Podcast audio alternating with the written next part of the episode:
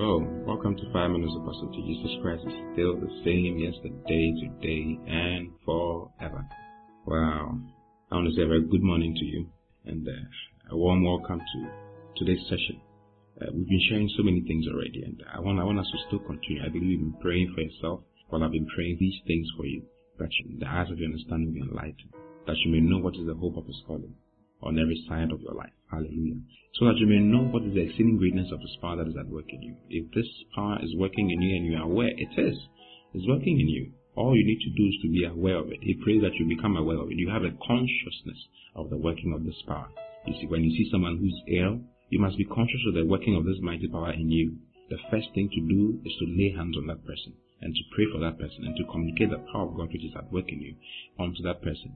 And when you are very conscious of this power, I mean, demons will not have a hold over you. Demons cannot stay around you.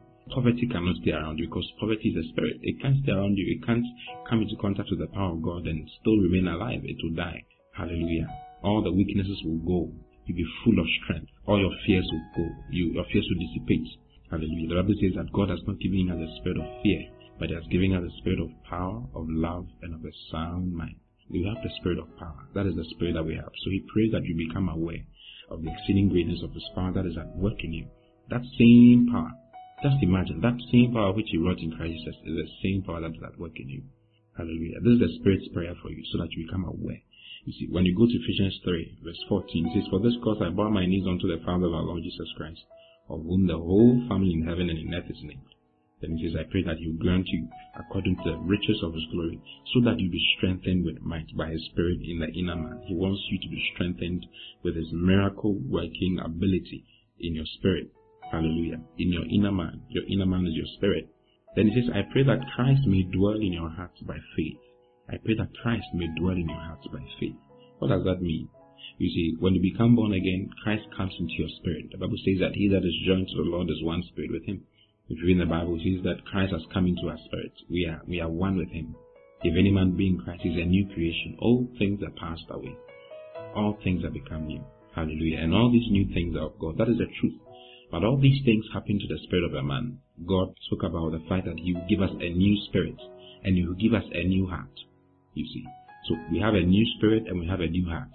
That is written in Ezekiel chapter 36, verse 26. It says, A new spirit also will I give unto you, and a new heart also will I give. The stony heart I'll take out of your flesh, and I'll give you a heart of flesh. You see. So he says that I pray that Christ may dwell in your hearts by faith. You see, Christ lives in our spirits, but Christ must come to dwell in our hearts. He must have dominion. The word dwell in your heart connotes the idea of influence, that Christ will have a full influence over your heart. If you read in the Bible, if you read in Proverbs chapter 4, you see, from verse 20 downwards, he mentions that he says, Guard your heart with all diligence, out of it are the issues of life. Guard your heart with all diligence, for out of it are the issues of life. If you don't guard your heart, your heart will show you how to live. You see, your heart can be influenced by your mind. Your heart can be influenced by the things that are around you. So he prays that your heart to be influenced by Christ who is in your spirit, so that Christ will have his complete abode, his complete dwelling in your heart. The word dwell is katoikeo. It means to dwell, to settle, okay, to influence, to have divine influence over the soul, to, to govern it, to inhabit it completely, to inhabit it like a temple. So he prays that Christ may dwell in your heart by faith. Christ may dwell in your heart by faith. You see, by faith, Christ will dwell in your heart. It's a similar word that is used in Colossians 3.16 when he says that, let the word of Christ dwell in you richly. Let the word of Christ dwell in you. What does it mean, let the word of Christ dwell in you? I thought you were born of the word. If you read in 1 Peter 1.23, the Bible says that being born again, not of corruptible seed, but of incorruptible, by the word of God that lives and abides forever. You see, we are born of the word already. But then he goes on to say that, let the word of Christ dwell in you richly. Which you is he talking? He's talking about your heart. Let the word of Christ have its dominion. Let it have a complete dominion over your heart. You see, and that's what Paul is praying for us. Actually, the Spirit is praying for us that Christ may dwell in your heart. Christ may have his influence, complete influence over your heart.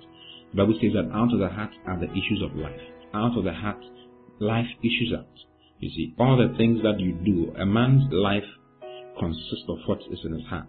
You see, so if you allow the word of God to dwell in your heart, that word will ooze out of you, to show out of you, out into your life without you having to force it. Hallelujah.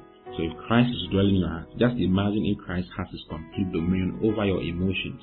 Because your heart has a quality of emotions and it has a quality of imaginations. Just imagine if Christ is having control over your imaginations and over your emotions and over your will completely. That's what God wants. That's what the Spirit wants. That Christ may dwell and have his influence, complete influence, divine influence over your heart by faith. Hallelujah. Let that be your story today. Pray for yourself by faith. It is by faith. Faith means I've not seen it, I've not experienced it yet, but I believe it because God has said it. And I'll say the same thing and I'll live the same way and act the same way. That's what faith is. So say it for yourself today. Christ dwells in my heart by faith today. I produce results that are in line with Christ. My mind is saturated with Christ. My heart is saturated with Christ.